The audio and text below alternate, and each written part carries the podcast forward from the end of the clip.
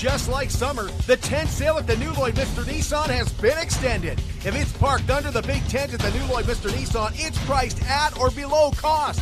Trucks, gas saving cars, great family SUVs. Plus, spin the big wheel with your purchase to win big prizes like TVs, trips, and gas cards, and more. The leaves aren't coming down yet, so neither is the tent. The tent sale has been extended at the new Lloydminster Nissan. The new Lloydminster Nissan. We won't sell you a car, we'll help you buy one. It's harvest time, and once again, time to thank our hardworking, dedicated Midwest farmers, their families, and their crews. Our Midwest farmers are the best in the world, and we want to deliver a fantastic meal to them right in the field to show our appreciation for the long hours, for supporting our communities, for feeding the world, and for all they do. Nominate your family, nominate your neighbors, nominate a hard-working crew by posting a great harvest photo on any of our sponsor Facebook pages. We'll treat four great farms to a delicious roast beef dinner with all the fixins. And just for nominating a farmer, you could win a half side of beef to fill your freezer this winter. And this year, we're proud to deliver Meals in the Field in memory of Gary Melka. Meals in the Fields in memory of Gary Melka is very proudly brought to you by Sobeys Lloydminster, Diamond 7 Meats, Gary Melka, Vico Agro, The Tent Guys, the Cenovus Lloydminster Ethanol Plant, and the new Lloydminster Nissan. Hi, Dale here from Superior Water. Do you know what's coming out of your water taps? At Superior Water, we know what's coming out of ours. The cleanest, best tasting water at $3 a jug. Treat your body right, Superior Water. Copeland, Copeland Auctions, letting you know about our online sales that are happening right now. You want to get in on those sales, you go to copelandauctions.com. That's copelandauctions.com. It is easy to register, it's easy to bid. A lot of good articles on that sale horse trailers, welding equipment, garden equipment, a lot of tools, etc. So if you want to get in on those sales, go to copelandauction.com or call Russ at 780 870 1181. See you online. This is Lloydminster's Show. This is local that matters to you. Local people. Local events. Local news and sports. For Lloydminster and area, this is Live with Kurt Price from the new Lloydminster Nissan. Hey, welcome to Patchwork. We are out at the Lloydminster Exhibition for the Lloydminster Heavy Oil Show 2022. Kicked off last night with a fantastic banquet featuring this gentleman sitting right beside us here, David Yager, who was incredible last night. We're going to talk to David in just a moment. We got Tracy K here. Hello, everybody. Titus Tools Morning, is all Dave. set up here over at the Hey, uh, over here at the Lloydminster Exhibition. And just before we get into things, we want to remind you that we're heading out for another meal in the field tomorrow, delivering a meal to Devin Walker tomorrow out by Lashburn. So we look forward to that. We're going to go see Devin deliver a fantastic meal courtesy of our sponsors. And speaking of harvest season. It's time to check in with our flying farmer. Here's Garth George with thoughts from the tractor seat, brought to you by Agra Energy. Thoughts from the tractor seat with the flying farmer Garth George is brought to you by Agra Energy. Agra Energy, striving every day to help and improve landowners with their oil and gas surface lease management. Call 1 855 871 0306 or find them on Facebook. Hello, folks. Welcome to another edition of Thoughts from the Tractor Seat. Your host here, Garth, again. Flying Farmer. It's a hot day today. Hope everyone's having a great day today. I know I am. Just been giving her on the wheat. The wheat looks good. So today's thought from the Tractor Seat is the farm ladies. First of all, I'd like to thank all you farm ladies for what you do. Every lift, different lady on the farm has a different position. Uh, the gals on our farm run combine, cook suppers, run grain cart, run baler. Pretty much take all my phone calls when uh, when I'm tied up and stuff. But on the topic of phone calls for a second, this is a thought for the ladies as well. There must be a hormone that emits, floats through the sky to wherever your wife is or wherever she's at. That the moment you're in something like this kind of position, like locked in a piece of equipment, working mechanically, you know, you've got some sort of torch going, you know, you've got one foot holding something up while you're trying to fix it, or you got the big wrench out and you've just smashed your fingers they have the ability to call you right at that exact moment, which is which is crazy to me. And then they phone you, and usually it's not even an important phone call. God love you girls to death. It's usually like, "Hey, how's your day? What are you doing?"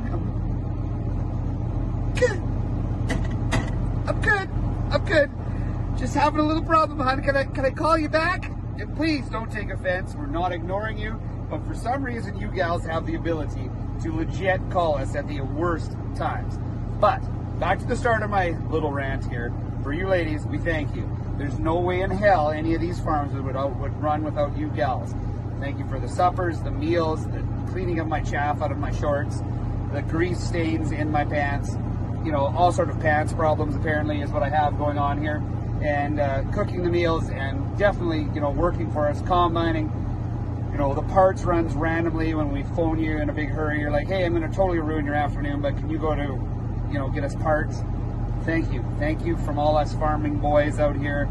Farming ladies, we love you. We couldn't do without you. And thank you so much. And hope you all have a great day. And if you get a minute, remember, slap Justin Trudeau for me. Thanks. Take care.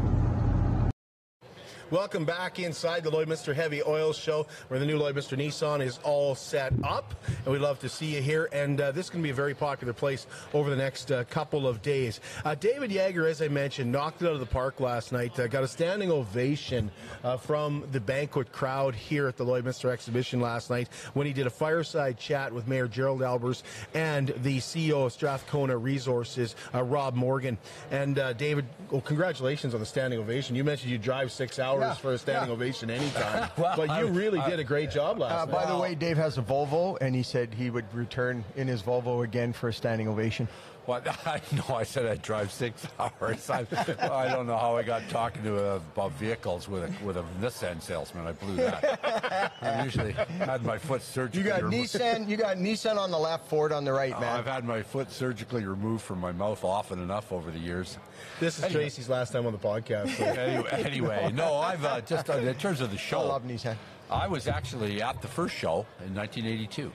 And back then, uh, I was the editor of the Roughneck magazine. It was sponsored by the company or helped organized by the company I used to work for, Homco, which is now part of Weatherford. So I uh, had written the history of the place and thought, well, what a, what a great time to come back. The 20th show and 40 years later. So yeah. I've been driving up and down that highway uh, quite a number of times over the years. Great to be back. You've seen the ups and downs in uh, in oil, and uh, you mentioned to me uh, or you mentioned to the crowd last night, sorry, that uh, you feel that we're in a period of uh, stability here, that we're, we're into a stretch here where we should see a good run. Yeah, there's a long cycle in oil. Like it's uh, predictions is uh, is pretty scary to make predictions. The one thing I can say about most oil forecasts is the one thing they have in common is they're wrong. It's just a, just a question of which direction and how much. But there is a long cycle uh, that we've seen in uh, my lifetime. And there was a long upcycle uh, started in 1973 with OPEC. But OPEC was only successful with the embargo because there was a shortage anyway. And that cycle was 12 years, you know, until 1985. And then, of course, it was drilling in the North Sea yep. that collapsed the price. And then after it tanked in, in 1985, the down cycle was actually uh, 17 years. It wasn't until 2002, 2003 that China started to open up. And 97 was, was tricky, Dave. 97, 98 wasn't fun. Well, 98 went to Zippo again. Yeah. That was, uh, it was got worse. Yeah, it was yeah. bad but worse. But it didn't really start climbing again yeah. until about 03. Yeah. And that peaked uh, 11 years later, actually, in 2014. Yeah. And then again, North America uh, did came to the table, came to rescue. Canada and the United States put 10 million barrels a day on stream, uh, 2 million from the oil sands right around here, and 8 million from the shale oil and then bang, back in the dumpster, you know. So the, so the point is, is that we're probably, there's going to be incredible vacillations as we see with the war in Ukraine and this and that, because the news is so sensitive and the, the markets are so turbocharged by day traders and algorithms. But overall, we're in a long cycle. Yeah, and I the idea, you know what I mean? I think, and I'm multi-year, multi-year upcycle because the uh, the renewables have been horribly oversold after trillions of dollars and 20 years of renewables. They're still only 3% of the energy supply. Fossil fuels are still 87% of primary energy, something like 95% of transportation fuel. So we're on another upswing, and it's yep. going to last a number of years. Yeah, we are. There'll be lots of speed bumps on the road, right? I mean, well, be... give me, give me one of my predictions. That is, is that. Uh, we, um, I tell everybody this, no matter what the cycles are, 44 years I've been doing this now, Snow melts in the spring, and oil prices always rise. Yep. They do. It's just a fact of life. We just hang in there. It's going to happen. There's going to be changes. Uh, there's going to be cycles, but oil prices always rise. Does the fact that we just came through one of the longest cycles play into this is going to be one of the longest cycles. This is the only now, cycle on where they where they persecuted the fuel. That's for sure. I mean, it's one thing to have a natural supply demand cycle, which we've had before, but this cycle, this down cycle, was also characterized by the West determination Yeah, in the Western world to just to not drill for oil. Like it's one thing to, to not drill for oil because it's not economic, which is the natural cycle. It's another to not drill for oil because the capital markets won't give you any money uh, because that's the morally superior But thing look at the do. compound on that, Dave. Like you're looking at, uh, let's just say it, the greenies, the the emissions people, the ozone layer people, Oh, yeah. the renewable people, COVID. You got this stack. In 44 years, this is the longest down cycle I've ever seen in my time of just not really coming back. Usually we'd cycle six or seven years, and then about maybe a long term would be a year, 18 months, we'd be back at it again. This one's hung on for a long time, and now we're seeing. I think we're out of the out of the forest and into the meadow now, and I think it's going to stay for a while. Would you agree? Well, the policy is uh, so suck and blow. If you you know, there's uh, like you take the United States, and you've got the Energy Secretary Granholm telling producers, you know, go drill. Uh, but by the way, we're going to shut you down again in five years. No, but I mean, this is Yeah, a mixed signal. You've still got the policy momentum of, of the great persecution of the climate change phenomenon and the anti-fuel fossil fuel. So now they're looking around and saying, we'd like some oil, uh, but we don't like it that much. So what we'd like you to do, we'd certainly like you to get the price down before the U.S. midterms in November.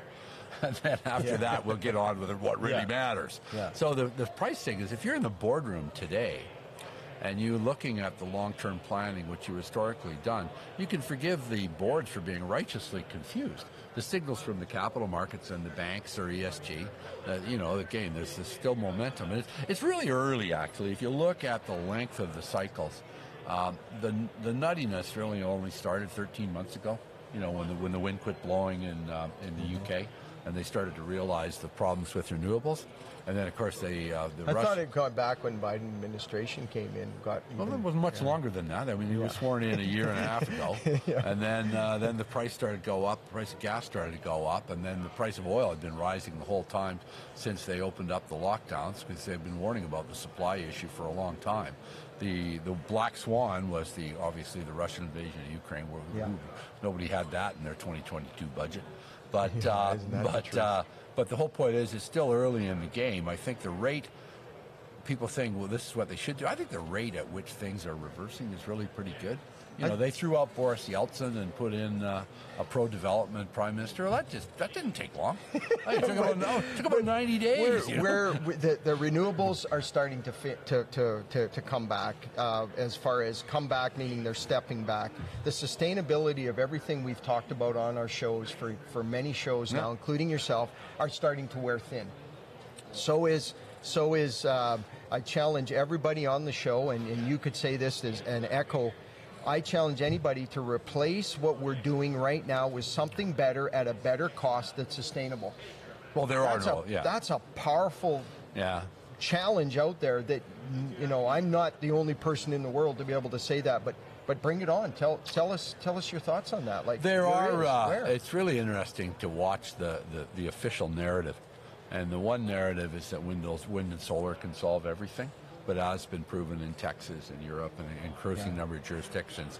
Uh, oh yeah, oh yeah, yeah. yeah that, okay, you're right. It doesn't work so good when the wind isn't blowing and the sun isn't shining.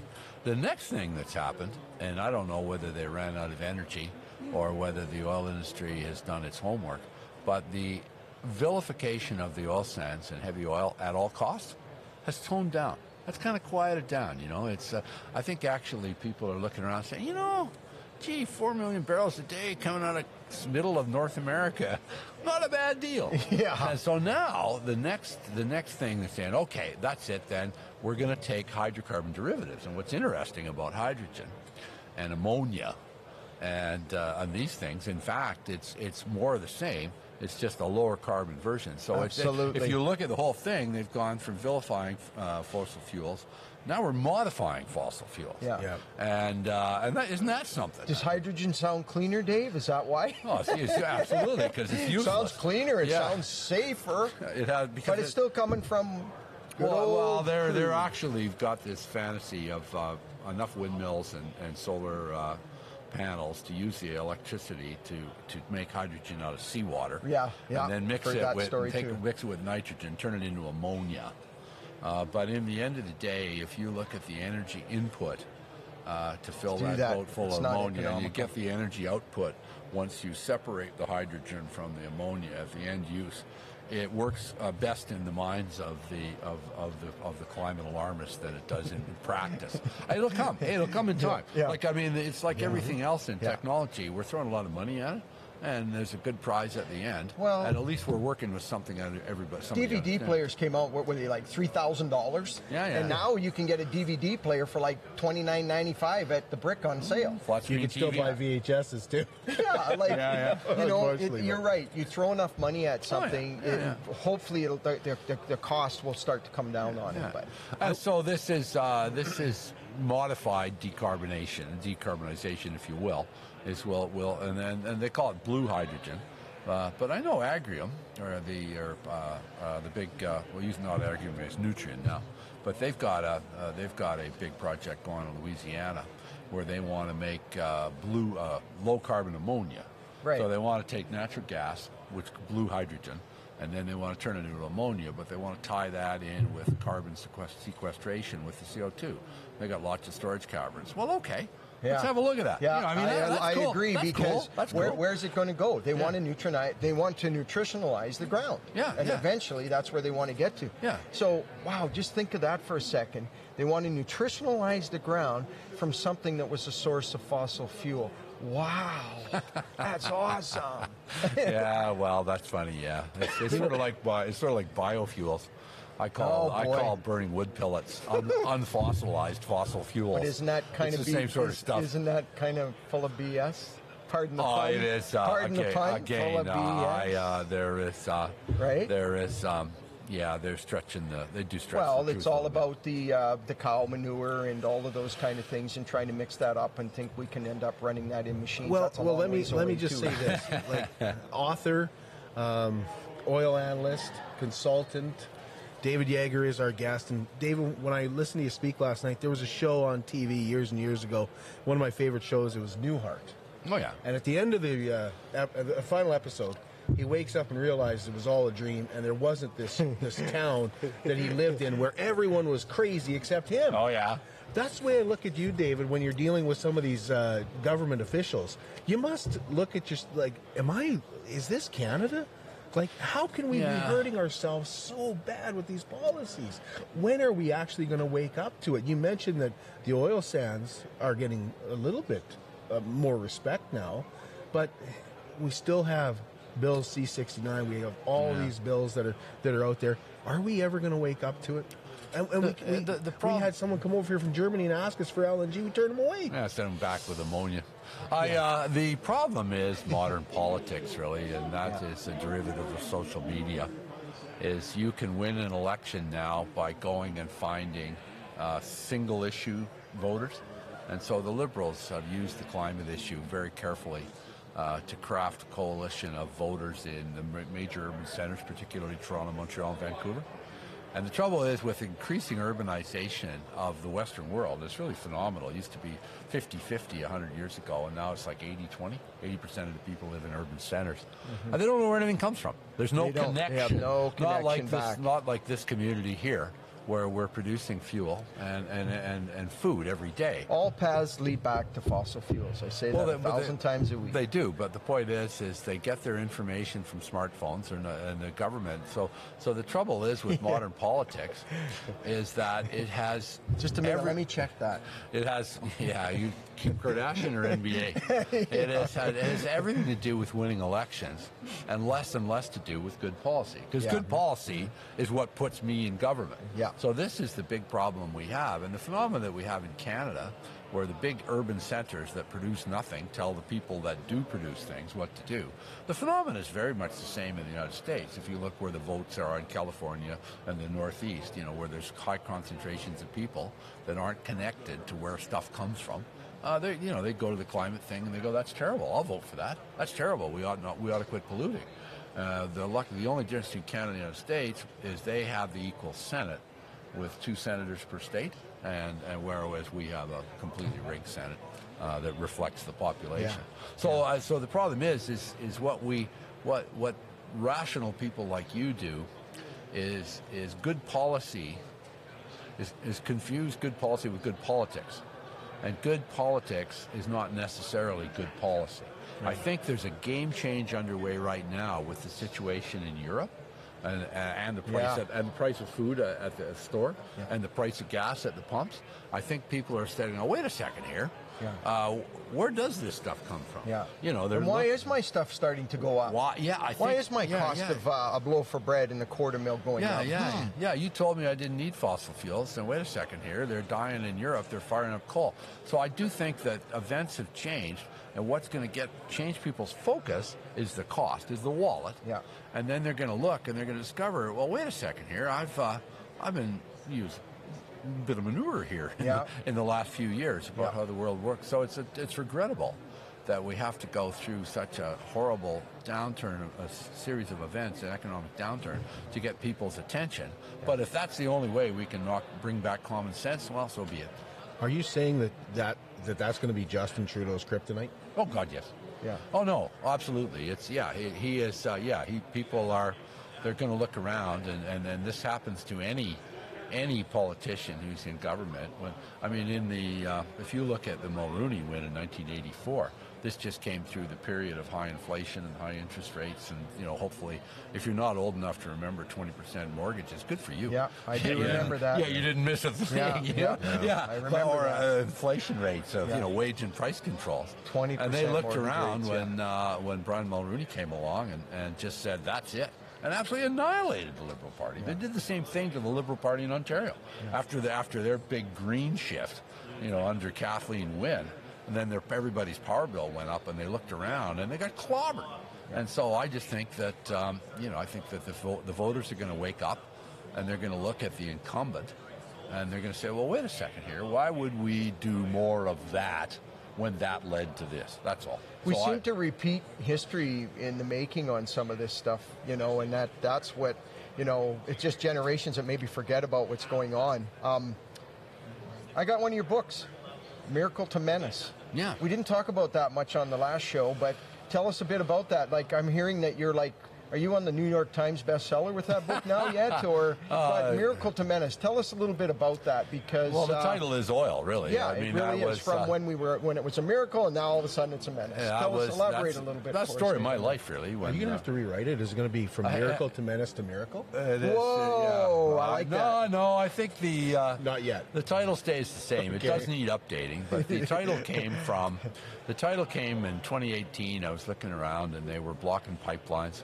uh, BC, and it, I think the really fundamental part was everybody was telling us in Western Canada, well, why don't you just change energy sources? You're in the energy business. Why don't you just switch from oil to solar panels or wind? That'll be the And- and day. I mean, That'll well, be no, the but I mean, it for just- you. It just showed. It just showed the most absolutely staggering understanding of what where everything comes from, and that's how the you know the line I used in the book, and I used it last night. Everybody liked it. Is Alberta without oil is Manitoba with mountains. I mean, there's not, there's not much going on. You know, the best the best dirt's in Saskatchewan. The potash is in Saskatchewan. Yeah, the best yeah. trees, the, the, the hard rock mining's in northern Manitoba. Hell, we don't even have good forests. You know, we got boreal forests and a bunch of poplars. You know, Yeah. And so uh, so the whole the title of the book and but Alberta is a carbon story because I said the only reason that 4.4 million people live there and nobody lives in the neighborhood is because of incredible quantities of coal, oil, and gas. And that was the fundamental thing. But what I had to do in the book was I had to understand how, uh, having grown up with the Cold War, the bomb shelters, when I was a kid in grade school, they showed us a movie of hide under the desk when they dropped a nuclear bomb on Calgary. And we could, by hiding under the desk, we could stave off nuclear incineration by half a second or so. What, wearing a tinfoil a uniform? A nano Yeah, a tinfoil yeah, yeah. uniform I remember as a kid going home, Mom, Dad, we have a bomb shelter in the backyard. And then there was the Vietnam War, and then there was the, then there was pollution, and then there was cleaning up the Great Lakes. Y2K, Yeah, and- why, yeah. yeah, just a series of crises. So how did climate change? How did this get to the top of the list of the world's Yeah, problems? wow. How could it be that we could tell people that we could change the weather if we paid more for gasoline that, that- and sent uh, a liberal carbon tax and chanted, Wow. I care, I deeply care. That's the quote of the day. If we could change the weather if we pay more for our gasoline. yeah, well, that's the, that's the premise. I'm- And, I'm- oh, that and, sounds and how can you do that when, uh, when you know, 1.3 billion people live in the Western countries where we're buying into this stuff? 6.6 billion people live in the rest of the world where they're still trying to catch up. Yeah. So how do you change the global composition of the atmosphere without bringing China and India along with us? Because the growth in emissions is not coming from OECD, not coming from here. It's coming from there. So how do you do this? So in the end, I concluded that it was it was modern politics, it was the internet, fear sells, and it was uh, just the, what, what there was a book called The Progress Paradox, and he said that what it seems the wealthier we get, the more we worry. And what he said was that material needs, food, clothing, and shelter, had been replaced by spiritual needs. The world was, the Western world was so wealthy, they could focus on how do I feel. And then, if you think about it, that's what we do. You know, You Yeah. mentioned that last night. Yeah, yeah, Yeah, yeah. yeah. yeah, Again, I got you know, food's on this corner, everything's taken care of, so I can I can worry. Yeah. I can worry about events 100 years from now. Well, 6.6 people, billion people, are 100% focused on the rest of the day of tomorrow, waking Right. up with a meal on the table. Absolutely. So yeah, so Yeah. so I wrote the book and I looked at all the data. I explored the whole thing, and I ended up reading books on on um, on, on human psychology. And the conclusion I came to in, in the book was this dog won't hunt. I can't tell seven billion people how to live their lives.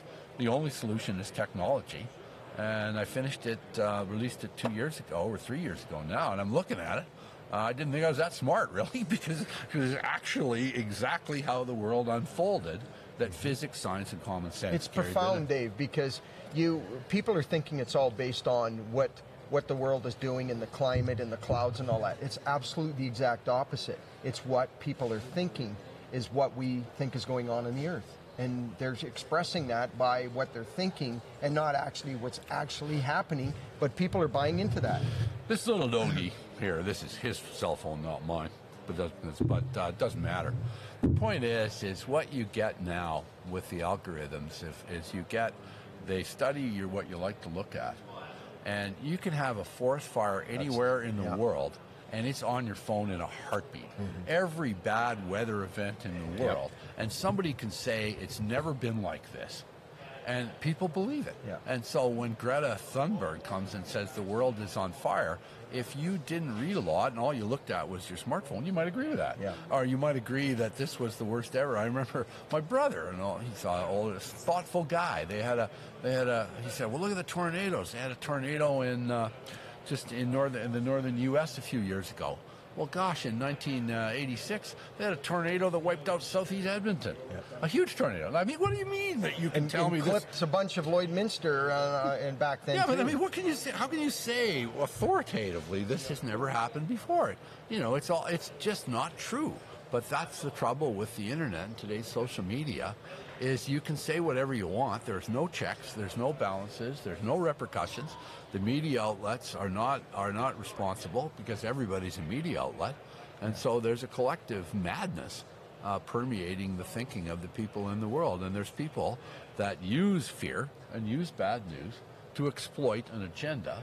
And it's, it's real hard to go back and just peel back the onion and have a, have a look at it. And anyone who has an objective, truly objective look at this, and we're seeing that changing. People going, well, yeah, okay, maybe fossil fuels will be around a lot longer than we think. Yeah. Yeah, try forever.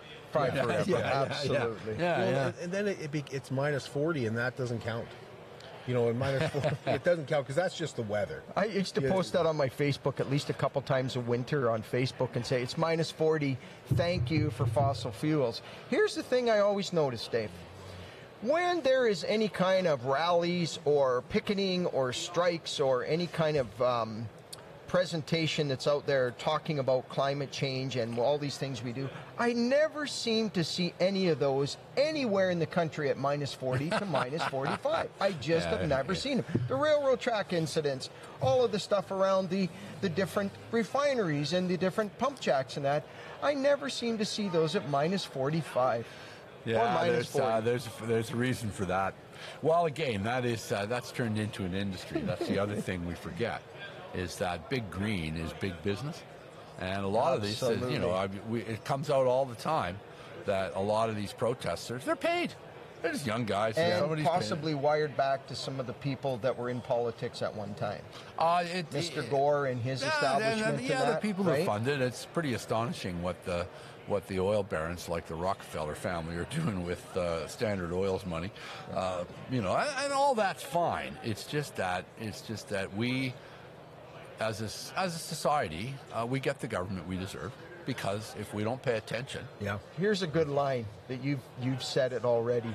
We use these things for the Greta Thunbergs and all of these things.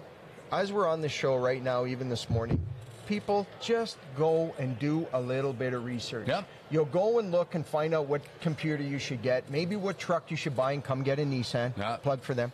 if I did any research, I'd be driving one. yeah, there you go. And and and start to understand in this industry of doing a little bit of research on anything that you ever see to find out if it's actually true or not and do some research. You'll be very enlightened of some of the actual stuff that's going out there. And we research, we will take hours to find an iPad or hours to go buy a new car or we don't just buy a house online and go, "Oh, there, that's great." We go and look at it. We go and see what everything looks like. Why are we not doing that same thing?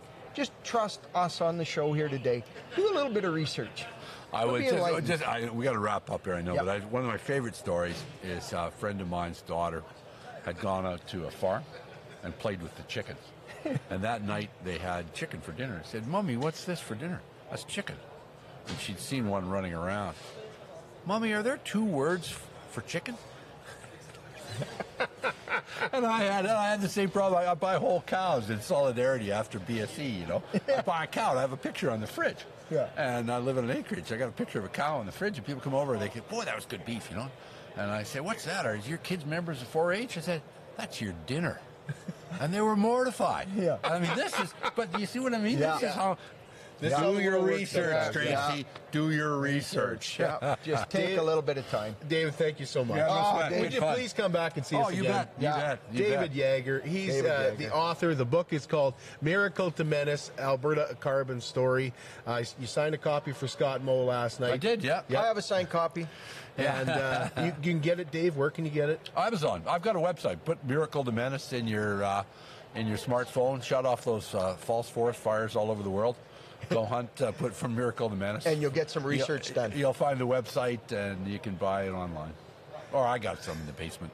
David Yager, ladies and gentlemen. We'll take a break. We'll be right back with Rhona DelFrari in just a moment. We'll talk about Pathways Alliance. Thanks, guys. Hi, I'm Jeremy Wagner, General Manager of the new Lloydminster Nissan. You're probably wondering, and some have asked, why is it still the new Lloydminster Nissan? Quite simply, we're excited to bring things forward that we consider new to a car dealership. We're proud to support the community through a one of a kind live broadcast with Kurt Price that focuses on events, people, and issues that concern our community. We're proud to work with other businesses to promote local agriculture, our heavy oil industry, and entrepreneurs. We give back to the community through sponsorships, and our employees are encouraged to and excited to volunteer and help in the community. We're the proud new sponsors of the CPCA's Chuckwagon Finals and the CPCA Pro Tour. And of course, we're always excited for our lineup of new Nissan vehicles with great new features, and our new to you lineup is just as impressive. We're proud to be the new Lloydminster Nissan. We'll keep looking for new ways to help our customers in our community and very soon announce plans for our new location. At the new Lloydminster Nissan, we won't sell you a car, we'll help you buy one. Hi, it's Colina from Sheepskin Loft. Visit the Feel Good store, where wellness, comfort, and style align. If you have foot, leg, or back pain, Vionic Footwear can help you with OrthaHeel technology. The built-in arch support can be found in every pair of sandals, slippers, sneakers, runners, heels, flats, and more. We carry unique gifts and natural footwear for everyone, from babies to adults. We also have a nice selection of cotton pajamas and robes. Visit our store in Lloydminster, just east of the Esso truck stop, or shop online and we'll ship to you. Sheepskinloft.com because we care. At Diamond 7 Meats, we work with local farm families to provide a high quality product and a great selection for you. Try our mouth-watering smokies, pulled pork, roast beef, and more, made pure and natural with no additives or fillers. We offer custom processing, and our experienced team works for you to provide a selection of sausage, burgers, and jerkies made to your specifications. Take your grilling to the next level with a Yoder smoker. Complete the grilling experience with Canadian made, award winning line of House of Q barbecue sauces. We're locally owned and operated, and we look forward to seeing you today. How can you help support the oil and gas industry and jobs in Western Canada? The answer is closer than you think. Sell your scrap metals to PWM Steel. PWM sells scrap iron to Evraz, located in Regina. Evraz's number one customer is the energy sector, building pipes and plates for the oil and gas industry. PWM Steel is your locally owned metal recycler and steel service center in the area. Plus, they're a strong supporter of the community. PWM Steel, your top steel supplier for Alberta and Saskatchewan for 40 years. Holy blazes, it's hot out here. Jeremiah, my boy, fetch me a drink of water. Does your water taste like it's from the 1800s? Thinking water treatment? Think Superior Water. We carry a wide range of equipment and our bottled water is $3 a jug. Superior Water Lloydminster, where customers are always satisfied. Yeehaw! You love a superior water, boy? Definitely give her a plug. Betty's Beauty Bar. We're on. We're on. Go ahead, we, Kurt. We are back, and uh, we're Betty's out at Beauty the Bar. Lloydminster Heavy Oil Show. Betty's and, Beauty uh, Bar. Our guest today is Rhona DelFrari, and uh, Rhona is the Chief Sustainability Officer and SVP Stakeholder Engagement uh, for Cenovus Energy, and it is an absolute pleasure to have you on the show. I am so Welcome. thrilled to be here, Welcome. back Betty's- in my home Betty's country. Beauty Bar. Explain why you're saying it Okay, now. You Betty's gotta say Beauty. Bar. So my cousin Betty is a hairstylist, and she lives in Cut Knife, where Rhona's from. Two seconds before we go on the show, she says, I'm from Cut Knife, and says, Betty cuts my hair all the time. She cut my hair. So I said, Betty's my first cousin. Her mom and my mom were sisters. And now we're going to do the show. I, I live in Alberta now, and I've lived in other parts of the country. But I always say, when you come back to Saskatchewan, and in particular the area, the region I grew up in, Oh, there's only one degree of separation between every single person in Saskatchewan. I Wow. firmly believe that. That is that is I so like it. Rhona. What are the chances of that? Like you said, cut knife, and everybody knows Betty because I'm sure everybody in cut knife has had their hair I agree. Well, hello, Betty, if you're watching this. Hi, Betty. she better be. She better be. She better be Betty. So, uh, Rhona, we we um, we want to get you on the podcast again at a later date Sure. to talk about your personal career because you've had you've been in broadcasting, and uh, I want to delve into that. But you had a, a speech here this morning that blew a lot of people away because I don't think a lot of people know about Pathways Alliance. Tell us what Pathways Alliance is. The Pathways Alliance is something I am extremely passionate about. It's one of the most exciting things that I've ever worked on in my oh. career. So I've been in oil and gas now for 15 years, and yes, I was a journalist for 15 years behind before that. Oh, so so you like Dave? Aging. you like Dave Yager a little bit? You know? I kind of like Dave. Yeah, He, he talks some sense. Have you wrote a book yet? I, I- no, and I have zero desire to write a Oh, book, so it's, so don't no worries. I'm not going to be competing with Dave there. But Pathways Alliance, it's exciting. I'll tell you why it's exciting because it is the sixth largest oil sands companies. So that's Cenovus, Suncor, Canadian Natural, MEG, Imperial, and ConocoPhillips Canada. We Yes. are 95% of the oil sands production. So pretty much all of the production. The other 5% of that production is smaller companies, and they're, you know, they're they've been invited to join us in any of our initiatives here. They're just a lot smaller, so can't contribute in the same way. Right. So oil sands players, we have made a commitment to work together. And I'll explain a little bit more in a bit what that means working together to get to net zero emissions from our production by 2050. And we've laid out a very concrete plan that goes decade by decade and what's possible to achieve on the pathway there. And I'm also happy to talk about why the heck are we even doing that. So you want me? Do you want me to start? Yeah, there? well, I, I, didn't get to hear your uh, your talk this morning, but I've been doing this for 44 years, and I said to Kurt, we're going to have her on the show, and Kurt said, trust me, she's going to give you an idea of how this is happening, because when you think about that, you go, and that's some massive heavyweight players that you got to get together. That's like, I don't know, um, five heavyweight championship boxers in the world, and they all got to be in the same room and get along together and try to get that down in this next 25 years. Tell us about that. They do. You know, I have to say, if I was a betting person and I had bet two years ago, so this has been underway for two years, not not publicly for two years, but behind the scenes, we started just about two years ago, and I would have said these are six. These six companies are very different cultures, and we're all competitors. Yes. And we we're not pretending that we're still not competitors. I mean, I will go out there any day and say, shareholders, you should buy our shares, you know, versus our competitors. but when it comes to the environment, we've realized as um, the Canadian oil and gas sector a long time ago that it's stupid to compete when it comes to environmental initiatives. And so the level, why this is working is because our CEOs have committed their time and they have said we are going to do and we we are telling directing every staff member within our companies to do whatever it takes to make this initiative work i meet so i'm on the steering committee um, there's with my executive peers from the other companies and we meet multiple hours a week just with, with with the Pathway steering company one of those hours and sometimes it goes longer is every friday at 7 a.m you know where i'm going to be i'm going to be on a virtual meeting with the six ceos Where are you going to be, Kurt? Not in that meeting. no, Not I'm in that in that meeting. meeting, and I'm probably getting up. Well, I will have that already been up. That shows the It commitment. is Yeah, the commitment. is- It that's is- what I'm trying to say. That's commitment. CEOs, these six CEOs have a lot of issues that they're dealing with and a lot of commitments. And they show up every Friday morning at 7 a.m. Mountain Time. Wow. And we get on a call and we talk about what are we trying to address this week because the concern is if we start doing it every second week or we start doing it once a month, then the acceleration that we need to happen to make this net zero commitment a reality, it's going to start to dwindle. And so they have been adamant and they park their egos at the door. And I have never seen a group of competitors working at and high level smart smart people working together so well and then that's translate down to people at my Well, you've got to get and into a routine. You've got You to get. They, they say what is it? 21 days to form a habit. Yep. You've got to. You've got to get. Um, you've got to get everybody going and staying consistent, and, not, just not let that tucker out. And we're nearly two years into it, and we've made huge progress so far. And so we have more than our companies alone have more than 200 staff that are doing this in addition to their own work, or that we've dedicated seconded them to this Pathways Alliance.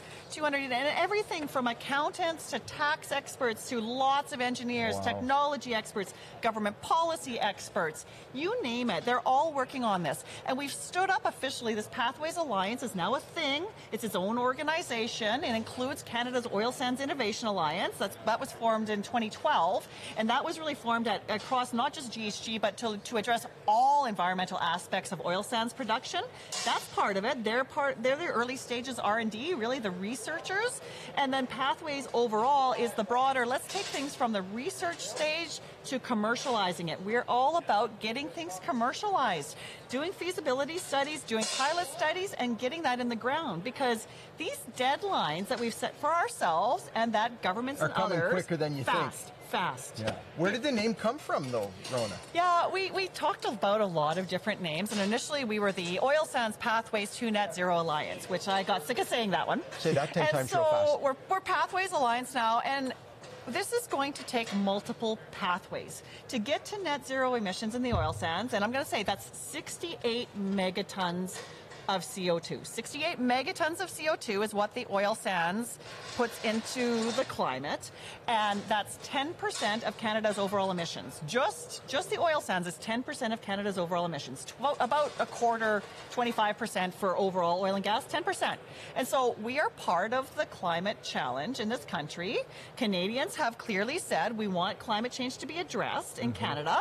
And so we're saying, okay, for our 10% of those emissions, we're on it. We got this and we're working together, but we need multiple pathways to get there. So, carbon capture and storage, that's one that's obvious because it's farther, it's a technology that's farther advanced. Yeah. We already have, we've, we've proposed as our foundational project a carbon capture, uh, multiple carbon capture projects at our facilities, at our SAGD and mining facilities. And a CO2 pipeline and sequestration hub. So that pipeline would link up about up to 20 of our oil sands facilities, and it would also be. Uh, we welcome any other industries that are up there that want to take part in and participate in this pipeline. We're happy to also carry their CO2 to a sequestration hub in the Cold Lake area. That's our proposal. We're waiting for government approval for all of this. Um, but that's one thing. So that's one pathway, And that- CCS. and, storage in Cold Lake area. In the Cold Lake area, Yeah. yeah. that's we, we we know that reservoir well as our companies. We've we've been producing oil out of it, and we know that a that's going one. to be a very good uh, sequestration site. Mm-hmm. And so one pathway that's going to be a big part of what our emissions reductions are, especially in, in the near term. But we've got other things. There's some fuel switching that's going on, especially at some of the mines. More electrification. Uh, we're looking at things like process improvements. That means solvents, injecting with our steam that we use, which is where the emissions are created by bur- by bur- boiling water to create steam to get that oil out really, of the ground. Are you, are you trying to just get better at not wasting stuff? Is that part We're, of it? you know what? There are often, you know, we've always said over the years that when we do things like reduce the amount of steam that we use at our facilities, which we have been doing for years, this isn't something that we've just, oh gosh, we need to address climate change now. We've been doing it for years. Quite often there's an economic benefit with that because large part of our costs at a steam assisted gravity drainage facility comes from our natural gas. And we, we use that natural gas as fuel to heat up the water to create the steam. So when we, and that's where the emissions are coming from. So if we reduce the amount of natural steam that we need, we need less, less natural gas, lowers our costs, lowers our emissions. Now that said, so over the years, we've had a double incentive to reduce our emissions intensity. We're at the stage now where a lot of that low hanging fruit, those kinds of things, it's already happened. So now we need these massive multi billion dollar capital intense projects like CCS. One of the pathways is potentially, we don't know if it'll work, but potentially small modular reactors instead to create the steam. That has zero emissions associated with it. You know, using more solvents, injecting more propane and butane in with the steam. That's another thing. Then we would be able to eventually, you know, maybe we would choose to shut off some steam. So that's pathways. Those are just some of the things that we're looking at. Along the way, reducing emissions intensity has generally also had an economic benefit. Now we are talking about massive projects that have not been tested at this scale. Mm. CCS at this scale that we're talking about doesn't exist elsewhere in the world. Small modular reactors to create steam in this manner, those are still at the early pilot stages. And so this is why our companies are committed to putting in billions of dollars into these technologies and we're already doing, we're already investing a lot, but we can't do it alone. Nowhere in the world where these types of projects like CCS in UK, uh, Norway, even what the US is doing to uh, give incentives for CCS, that always takes some government and industry partnership. And mm-hmm. usually it takes about up to 75% of the funding to come in different mechanisms, whether it's tax incentives or direct grants or whatever, from government. So what we're saying is the government has the same goal. Our, our Canadian government has put out str- aggressive climate targets. Our industry, aggressive climate targets, same outcome we're trying to achieve. Let's work together. We can't do it alone. Can we say this very frankly? The government needs to put their money where their mouth is. You guys are wanting to get to net zero. You're already trying to do all of that stuff. They want us to become this net zero nation. Well, then they got to lean in with you guys to do that. That's part of it, right? Yeah, and you know they acknowledge that. So you know that is why you saw the federal government coming out with the investment tax credit of fifty percent, or it's a, you know it's a little bit different because there's there's some caveats in it. Um, now the now the U.S. government has come out with much more significant incentives, but the government does understand uh, the rationale for why uh, this is a shared goal and it, it can't be done just by the sector. They also understand that we need to remain competitive as a sector here because we are the largest contributor to Canada's GDP. Like, if, if our sector was to just go away, that wouldn't just impact areas like Lloydminster or Alberta and Saskatchewan. That would have a ripple effect across the country where we have suppliers, where we put tax dollars into this Canadian uh, economy, where we're, we're buying goods and services from everywhere.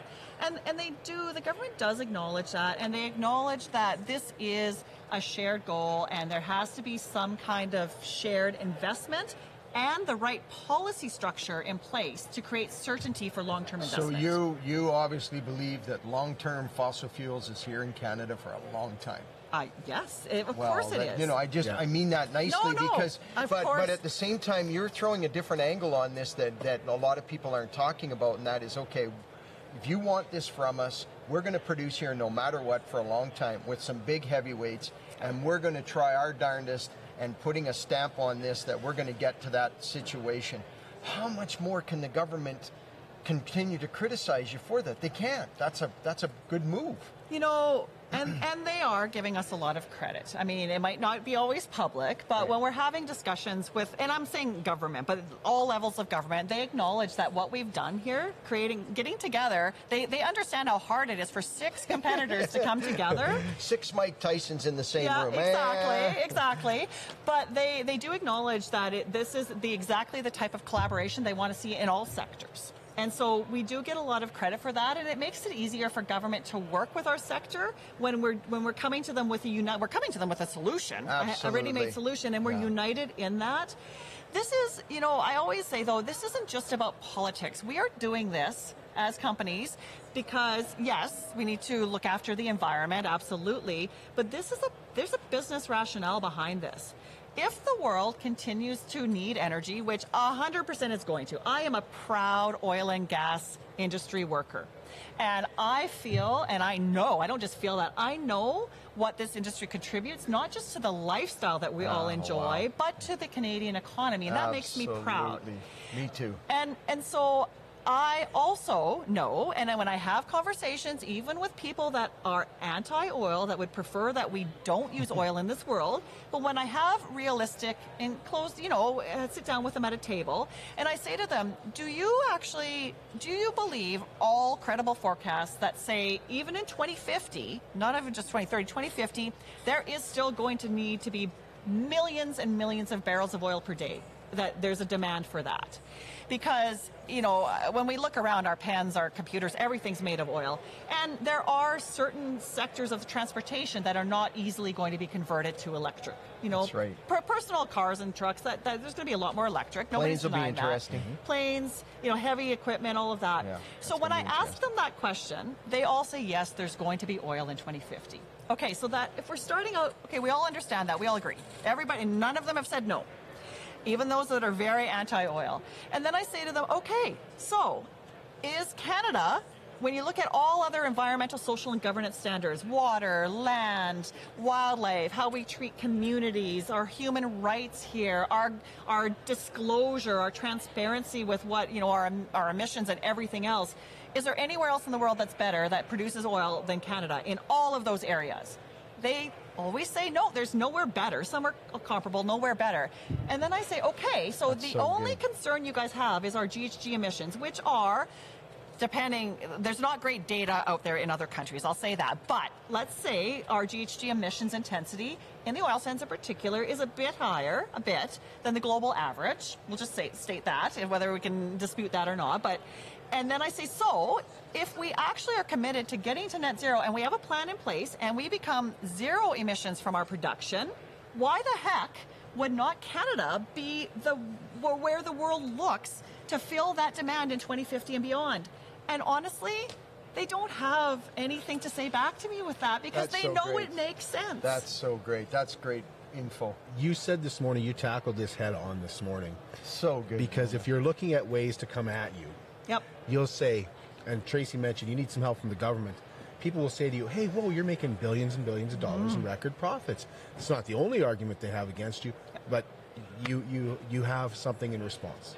I do. You know, yes, we are very fortunate right now as a sector that oil prices have been high.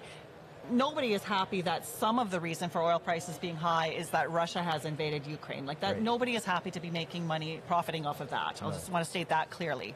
But there are many reasons. I mean, there had been over the last years when oil prices were low, the sector was not investing. It meant that the supply was starting to dwindle and demand is still there and growing. You look at the global shutdown from COVID and it Oh, barely touched the emissions globally. Barely, barely made a dent in the amount of emissions we have globally, and it was a global shutdown. And so, fossil fuels, there is still strong demand, and right now, we yes, our companies are making money, and that is money that we're using largely. We have been over the last year to pay off the debt that we accumulated Oh, when our companies were You're still- losing money. I'm in the industry for 44 years. We're trying to still catch up Yes. from what's happened. That's not counting. We were with, earlier today with Dave. You got you got uh, the the different types of people that are out there trying to save the environment and all that. Add COVID onto that, and then expecting Cenovus and CNRL and and Imperial Oil and these companies to say, yeah, we, we just coasted through there. we we were good, but now we're making money here.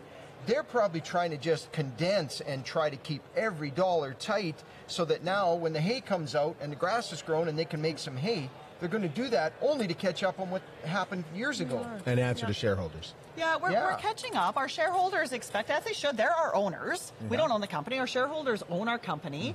And they, of course, expect that they should be getting some returns as well. I mean, they stayed with us when the times were bad. That's right. And so now you got to reward them. But, you know, in the big scheme of things, yes, we're making billions now. Um, oil prices are strong, still fairly strong. And but I, I say to people, you can't look at this. These these climate reduction or these GHG emissions reduction projects are multi-decade projects. When you look at an average, when you go back and look at the average for the price of oil, it's not hundred dollars plus. No, the average is more like fifty dollars. And so I said, I say to them, like, you cannot. You, you need to look at markets. We're we we compete globally for our investment dollars. We sell our product onto a global market. We we we're we're a price taker on this. We don't set our own prices, and so you have to think long term. You cannot be short term in this. And if you if you say to us, you need to put all of your own money, no government support, because you have money right now, into a CCS project. That makes us uncompetitive with our peers in the United States. You don't even have to look farther than mm-hmm. the United States because the government there is giving significant help to support CCS. So why in the heck would our investors want us to be putting all our own money in here when we could go south of the they border? don't have any problem putting that into all of the green renewables and all of the other stuff there and shove trillions of dollars into that that still hasn't really proven itself out sustainable compared to fossil fuels. We just want a little part of that. And and one of the comments for a shared goal, Yeah, for a shared shared goal. One of the things we've always said just let us produce oil. We don't care about, and, and not that we don't want to get some of those grants now, but just as a worker in the industry, just let us go to work. We don't. We don't. We're not asking for anything else. Just let us go to work. Let let Cenovus and and the team of the people do their job. If and, we're stay, get and there. do it in Canada. And I have to say, like the government does understand that, and that's why they are creating grants, and that's why they are creating tax incentives. Now, of course, there's a negotiation for what's the right level. Yeah. But you know, How much I- involvement? How much money should yeah, give I'm you? hearing, you know, I'm hearing the whole government shouldn't give you anything from people that are a bit more less informed about how the business world actually works. Right. Rhona, it's uh, it's 11:03. I don't want to keep you too long. Do we have you for a few more Sure. minutes? I really don't want to because you have a big you have a big date Ah. today with with Scott Moe and Jason Kenney coming up at noon here. Honest so to goodness, I don't know what's going to come out of those two. I'm not sure I'm going to Oh, have gonna I might, maybe I need to sit in between them. I'm not sure. I, I would. I would sit in between them. I do want to mention a couple things that you talked about this morning that were blew me away. Uh, one of the things that uh, you touched on is you're not just doing this for the government. You're not just doing this to answer to shareholders. You're doing this because your younger employees Mhm. asked you to do it. Yeah. That, that, that, I don't know why You that know- struck me. It struck me. people often don't think about it's um and it's not just our young I did say younger employees i Yeah. said that but it's actually all of our employees we have such proud people working in the sector. You guys know that, right? I take when I take tours sometimes to our sites, We to our field that. sites. We take that to heart. Yeah, we take that to heart. It's so I'm always almost brought to tears by how proud the people are of what they do because they know that we're doing this responsibly, and it just kills them to see all of the criticism that we're getting as a sector. It just kills them. It's so frustrating because they're like, we live this. We know that we're doing this. We care about the environment. We care about caribou. We care about indigenous communities. We care. We're doing everything right, and yet we're being accused and we've been labeled as horrible, dirty oil. Canada's awful. And so our employees are so happy with Cenovus's environmental, social, and governance program that we have. We have five focus areas, all with targets that we can be measured on. And they were so happy. I got so many notes from people when we launched publicly this Oil Sands Pathways Alliance. They said, I am proud. This makes me proud. And this gives me the opportunity for when I'm being attacked by a friend who's not in the industry or somebody that says, why the heck would you work in oil and gas? Like, that's horrible. You're, you're wrecking the earth. Why would you work there? I can now say to them, the, the employees say, I can say to them, look what we're doing. Look at this Pathways Alliance. Go educate yourselves about what we're doing. So wow, that's you great. are.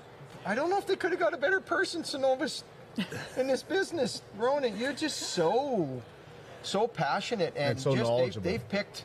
They've picked the right person to, to, to Well, do this. I, This I, is so want to go through Good these points because the other thing you said was the uh, abandoned offices in Calgary are filling up. Yeah, it's interesting. Hmm. So, I mean, there's still a very major problem with office vacancy in. Calgary. It's it's really sad for the businesses Do you like it downtown. that we need to get back into a work environment, work together, than being at yeah, home? Yeah, you, you think know, so? our approach is flexible, and so we're we're back in for three days a week in person because you do That's need a- that. then- then you're hybriding. That's two probably Two good. days you choose. You can go in the office or you can go from home, and and especially now, I will say the younger workers, they were actually the ones. People think, oh, the younger people don't want to come to the office; they want to work from home.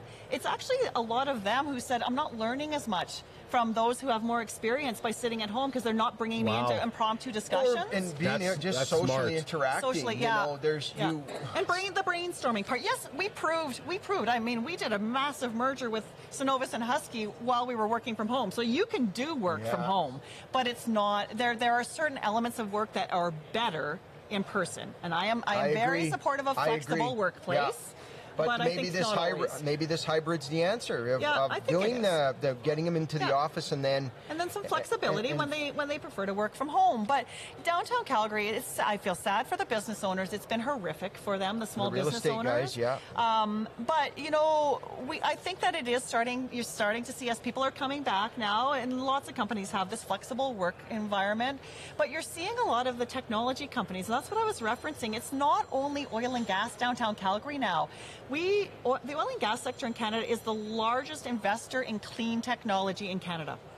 And so the technology companies get that, and they're setting up shop So they in want to downtown rub, Calgary. so they want to rub Yeah, shoulders with they all do. the people. Down, I love downtown Calgary. I just love it. I just, I'm excited when I go there and you get a chance to go into the different towers and that. I mean, it's. Uh, um, what do they call it? Plus, help The me. plus 15. The plus 15 feet above the so, ground. So Everybody here's the deal on the plus 15. Just a shout out to Yeah. you need a haircut. You Yeah. want to do a $10 billion deal. You need a new suit. You want to get the best pizza. You need flowers Similar for your wife. knife. Yeah, well, Canada has all that as well. You want to get a you want to get some flowers for your wife. Uh, It's Yeah. all in the It's plus all 15. You don't have to go and a outside great, in the And a great coffee. right? That, it, it amazes me though that it's filling up, and It that, is. that- that- because It's- uh, that's- there's still a long way to go. Yep, Still a long that's way to where go. It's heading. And the other thing I wanted to, uh, and I asked you this this morning as well, uh, would a change in government? Because I think a lot of people think, well, once once we get a change in government, we can stop all this. We, and they call it bull. yeah. They'll say, well, we can stop all this bull. We don't have to worry about uh, reaching any emissions goals and targets and things like that. You said that's not the case. It's not the case. I mean, yes, a change in government will help us achieve our goals in different ways. I mean, different governments have different po- policies that they'll pursue, and so some are more beneficial to our sector and some aren't. So, for sure, changes in government will have pros and cons, but that is not why we are doing this. It's not about political reasons. We are doing this for business reasons. When you have your investors telling you you need to address GHG emissions because we want to keep investing in you, but those investors are getting pressure as well to only invest in things that are low GHG. Yeah. So they're getting the pressure, and then the pressure comes on us. So they are so happy when we came up with the Pathways Alliance. Our investors across the board said this is fantastic. You know, so we're getting that pressure from business reasons, from our employees, from our stakeholders. They want us to do this, and this is going to give us a business competitive advantage as as our oil as as the world continues to or if the world if you want to say that continues to care about GHG emissions of all products if Canada's GHG emissions and we're already there with our natural gas if our oil GHG emissions are lowest intensity in the world then that should give us a business advantage where people are going to come to Canada because we're lowest emissions You're going to be traveling then. You're going to be at some summits. You're going to be you're going to be um, saying, okay, if this is a footprint in Canada, this it, it's good. It, it can go viral. Well, and meaning that you're going to end up doing this for other producers in other countries and saying, look, at we need to do this in other places. It reminds me of that situation where you got somebody. uh, You know, when you used to say you can't smoke in here or you could smoke in here, so you sit in the non-smoking section and the guys are over here sitting in the smoking section in the same banquet. The smoke's coming over It's to coming. you. It's coming. So you get you'll get the opportunity someday, I, think so. believe, of being able to share. Well- this. we want to be a leader we want to be a leader And the other thing you mentioned this morning is making that oil a premium. It, I mean, that's my goal. That's my goal, and you'll, you've seen grade that already. A, grade A You know, eggs, grade A chickens. The natural gas grade A sector, you've already started to see this. They are getting certifications. In a, it's a very pilot level, getting certified that they have the lowest emissions. Certain companies are doing this, lowest emissions, and they are starting to sell that, their natural gas or their condensate, as a premium, at a premium. Because then the end user can claim that we've got lower emissions all along our well, value think chain. about that. That- why is that any? Why that is like? Why isn't that any different than um, this? These clothes weren't made by child children who were sla- enslaved, Exactly. or It's a label. or uh, It's this exactly- this was yeah. made organically or whatever. Yeah. We that ESG. that. Environment, social, and governance across Please the board. buy our we need a oil. It's- Scott Yeah. Moe was emphasizing that so many times of, Yeah. of the cleanness and, and what we're doing. Why wouldn't we come buy our oil? It's the cleanest oil in the world. You know, I'll tell you. Do I have time to tell you a story about that? I hope it's the story I was going to ask you I don't about. know. It's probably You- a different one. I you- sat. I sat in Switzerland. It I is sat a in different Switzerland one, in yeah. March, and I sat in a room of, of, a, of an insurance agency that had made the decision to pull out of oil sands, and we're not insuring you because you're too dirty. This is the story. And I said to them, okay, and we still went to talk to them. I know I wasn't going to change their mind. I knew that. But I, I, I wanted to have a discussion with them. And in the end, you know, I went through all those things. Do you believe this? Do you believe this? Do you believe this? Okay, so if we're the best with ESG and we're going to get to net zero, you know, would you? And they're like, yeah. They just sat there and they all kind of looked and shuffled their papers. And then I said, look, and at that point, we were laughing because it, it does get laughable at some point Yeah. because they don't have an argument back to me. And I said, "Here's my goal for you guys. Very large, uh, large international insurance company." I said, "Right now, you're saying I don't want anything to do with you guys. My goal is that in a few years down the road, you're going to come and knock at my door and beg me to be insuring Cenovus and the rest of the oil sands because we are." Seen around the world as the top sustainable, sustainably produced energy in the world, and you're going to beg me to come back, and I'm going to make you guys pay. And we all laughed and we had coffee, but But at that moment, tell us what was going on at that moment, where the Prime Minister of Britain was. Oh was. my gosh. Yeah, and so I had been in London just the day before that particular conversation, and I'm sitting around having these conversations, multiple insurance agencies, Yeah. and they're telling me, yeah, we pulled out because, you know, we got protests at our door. They don't want us in the oil sands. And at the same time, the Lon- the British Prime Minister was heading to Saudi Arabia to beg the Saudis to send them more oil. And I said, do yeah. you not see the irony here? And they all just went, yeah, like th- there's nothing to say about that. Just even by um, uh, Moe's comments, or was it one of them last night, talking about uh, Biden going and trying to find out if he could get more oil from Iran and Iraq Yeah. and that, and like, frustrating. man, just look up. Yeah. We're right there. Yeah. Frustrating. Rhona, we have kept Oh. you way too long, Oh, but we thank you really so much. appreciate it. Thank you so and much. Thank you and so we, much. I appreciate it. It was fun. Just- we mentioned man, you're from so Cut Knife. You have a story to tell. Will you come back and tell us your personal story Happy on uh, patchwork and why you're so passionate about this industry? I- I am we saw a little bit of it to. today, but I'd love to get delve a little bit deeper. into Anytime, just reach Okay. out. Thank, you so much. Thank you so much. Thank you. Take a break. Be right back with Brian Zinchuk. It's harvest time, and once again, time to thank our hardworking, dedicated Midwest farmers, their families, and their crews. Our Midwest farmers are the best in the world, and we want to deliver a fantastic meal to them right in the field to show our appreciation for the long hours, for supporting our communities, for feeding the world, and for all they do. Nominate your family, nominate your neighbors, nominate a hard-working crew by posting a great harvest photo on any of our sponsor Facebook pages. We'll treat four great farms to a delicious roast beef dinner with all the fixins. And just for nominating a farmer, you could win a half side of beef to fill your freezer this winter. And this year, we're proud to deliver Meals in the Field in memory of Gary Melka. Meals in the Fields in memory of Gary Melka is very proudly brought to you by Sobeys Lloydminster, Diamond 7 Meats, Gary Melka, Vico Agro, The Tent Guys, the Cenovus Lloydminster Ethanol Plant, and the new Lloydminster Nissan.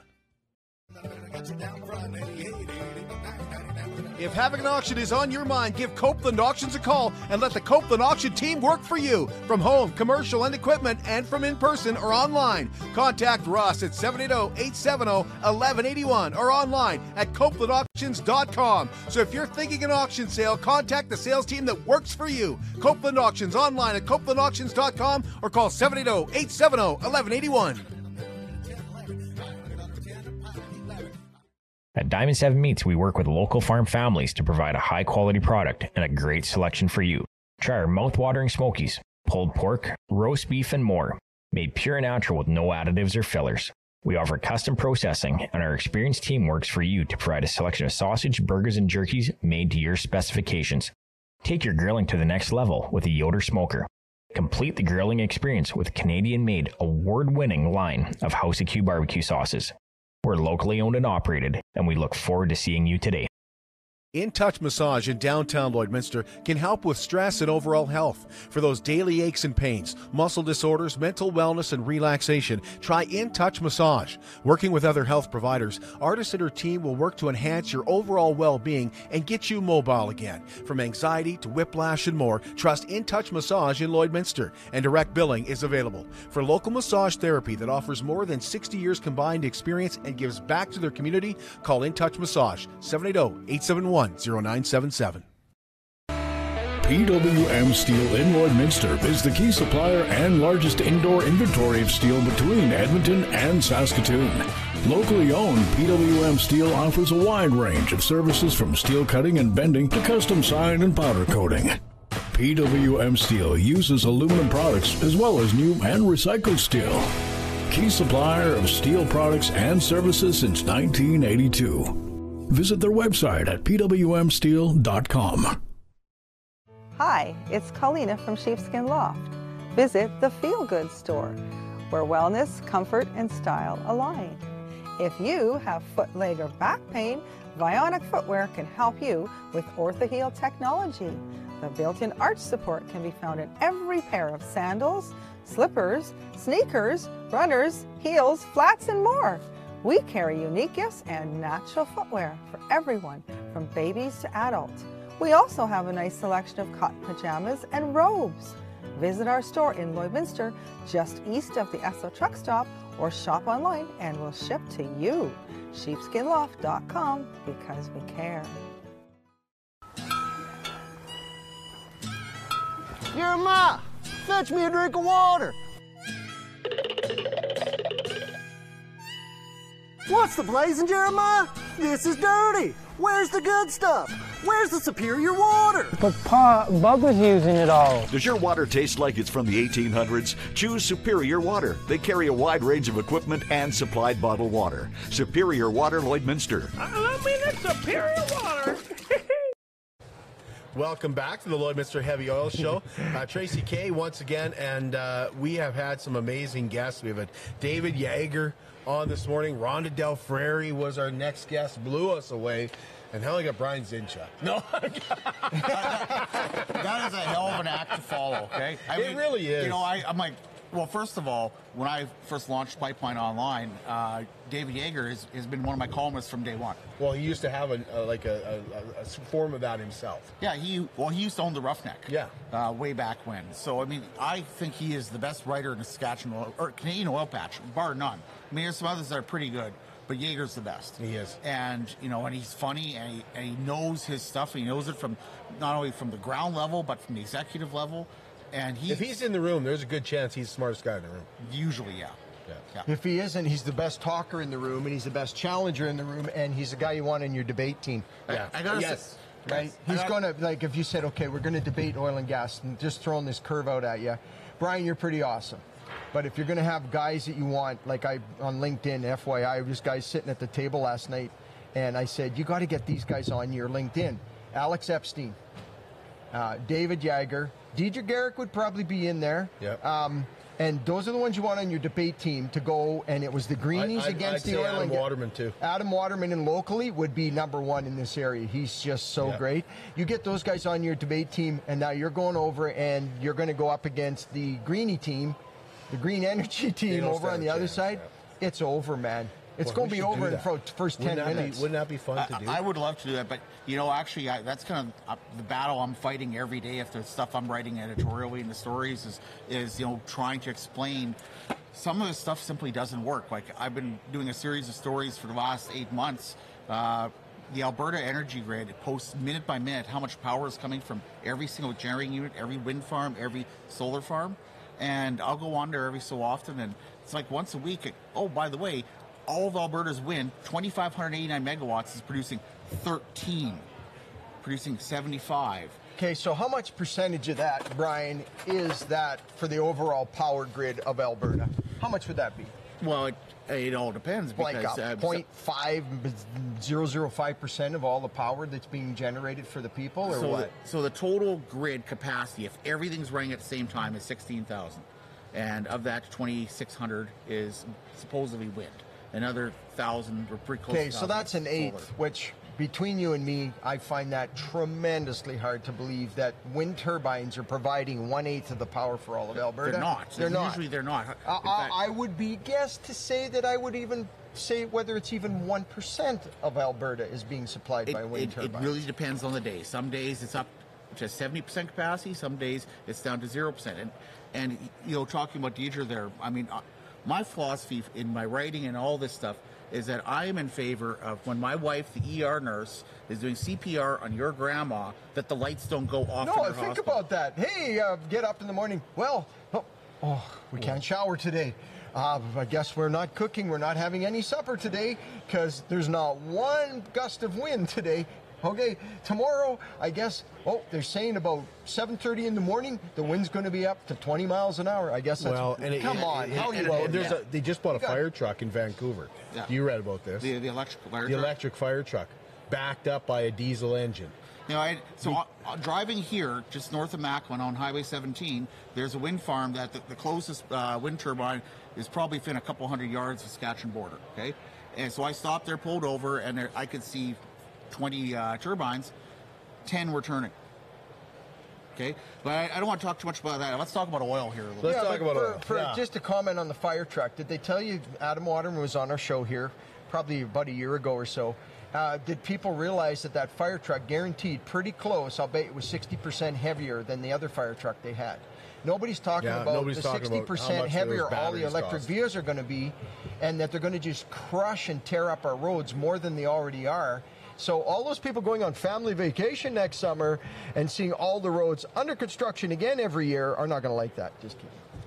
Uh, Brian, you have. Let's start with. Um, well, let's start with your conversation that you had with Scott Moe last night. You had a, you had a, and and to your credit, when you walked in the room, Scott was like, "Oh, hey, Brian," and you said, "Can I talk to you about something?" And Yeah. right away, he was like, "Absolutely." You had one major question you wanted to ask him. So uh, his speech talked about how we should be uh, exporting oil to Europe because uh, dictator oil is not such a good thing. You know, uh, why go to the Saudis? Why go to Iraq? Sort of thing instead of us when uh, Europe is starving for energy and we're not doing anything to produce it. So. I had a thought here because six months ago, the uh, Jonathan Wilkinson, who's the federal natural uh, natural resources minister, a month into the invasion of Ukraine, said Canada is going to produce an extra 300,000 barrels a day and we're going to get it to Europe. So I asked Moe, it's been six months. Have you heard anything? And the answer is no. Now, I did ask Rhona that this morning, and uh, she she had a different answer. She had a different answer. She said they had talked to uh, the oil companies, but they never talked to the Saskatchewan provincial government. So explain that to me, which tells me that whatever they did have for initial discussions, nothing's happened. And, and this is what I asked them. I said, you know, have they said anything about a pipeline or crude by rail or port infrastructure or, you know, the ability to load ships? Moe's government hasn't heard anything. So, I mean, what that tells me, I, I, I wrote a column about it uh, last night here, is uh, which is on right now. PipelineOnline.ca. And I said that, you know, that basically says Canada's promise to Europe wasn't worth a bucket of warm piss, or sorry, warm spit. May- Maybe a bit of both, Edit, you know? edit, edit, edit, edit. But, I mean, the reality is, is that, so here- Probably both. We, we've told Europe, oh yeah, we're Yeah. going to come to your aid, and we didn't do anything. No. So, I mean, that's a that's a horrible thing, you know. And where, where I'm concerned about this, I mean, the day after the invasion, I talked to Tim McMillan, who is the outgoing president of CAPP. He's here. He's here. Yeah. Yeah, and uh, you know, former MLA Was for then. Lloydminster. Yeah. And I, I said, you know, we have to ramp up production right now, and we better start loading tanks and LNG facilities and get it to Europe because I would much rather said a tanker full of Canadian oil than my 18-year-old kid in a uh, uniform carrying a rifle, because that's what we did the last time this happened, and we are in a much better capacity. We we can do this, and if we can help out that capacity, maybe we don't have to go there and uh, you know send my kid back home in a body bag. You have a series of columns coming out on uh, pipelineonline.ca. Tell us about uh, tell us about why you have these columns and what they're about. So it's a it's a story series. Actually, it's not a column. It is uh, stories. Yeah. But what it is is I call it uh, Devine's Upgraders. So I was asked by the Frontier Center for Public Policy, which I some like they publish a few of my things every so often. They uh, put out a book last year about the last chapter of the of Grant Devine's uh, history. You know, everyone says, "Oh, the Devine era was absolutely horrible for Saskatchewan, and nothing was right, and it was just you know total disaster."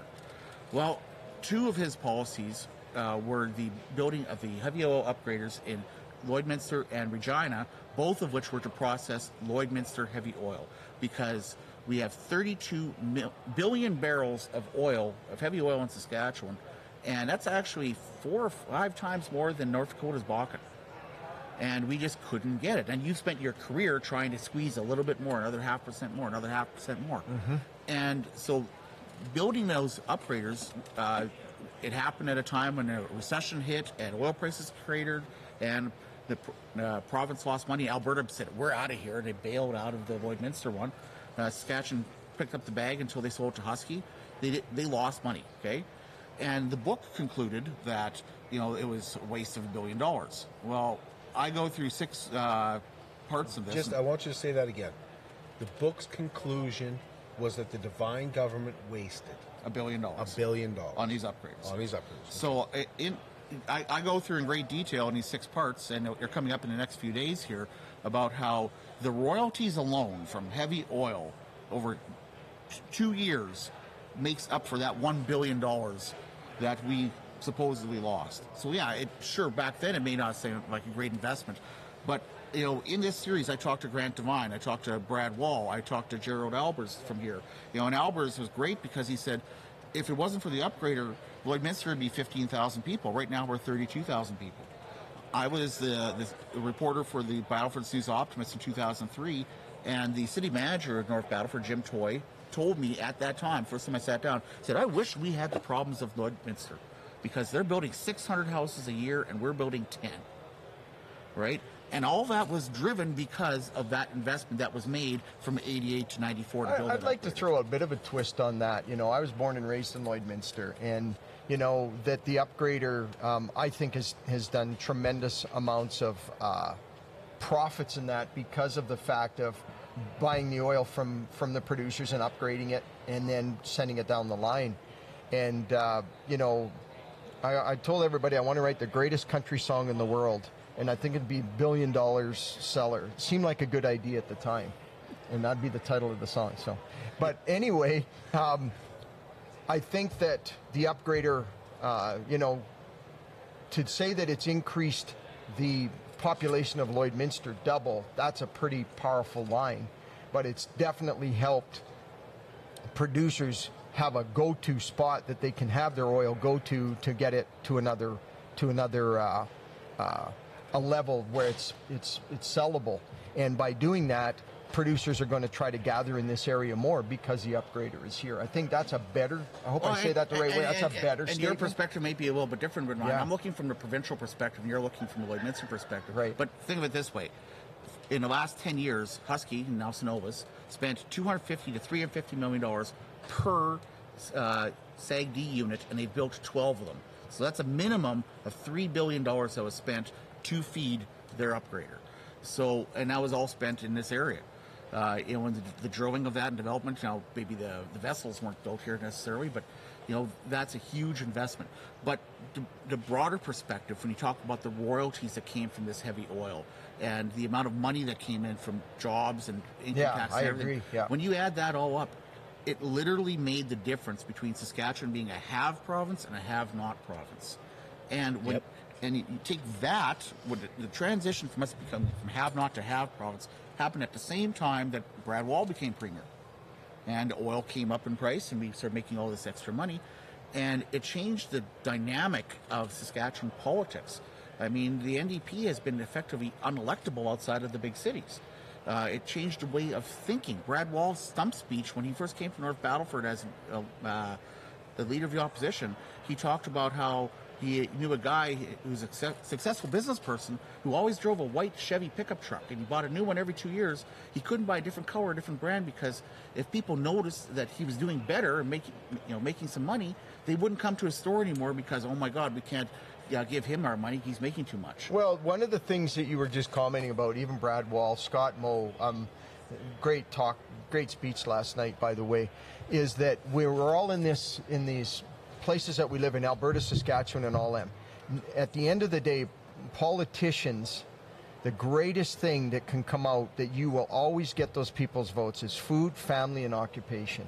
If you are comfortable that the government is doing that for you, you're going to put a check mark beside that guy's name every time.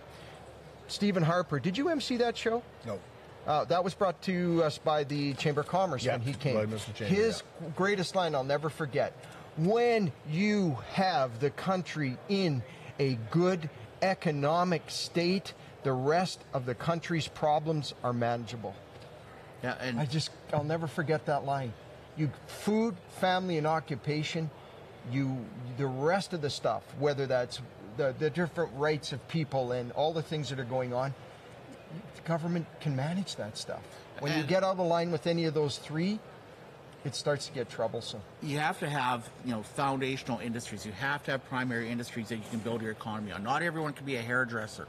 You know, someone actually has to produce things and do things. And, and the Lloydminster region, you know, I, I I used to live in North Battleford for ten years, and my first work started working with Pipeline News in 2008. I covered here. I was here three times a week, and uh, you know, just driving around Lloyd every time I do and seeing how big it is, and you realize that the industrial base in this city alone is equal to all of Estevan and Carlisle and Carnduff and Weyburn and Shaunavon combined.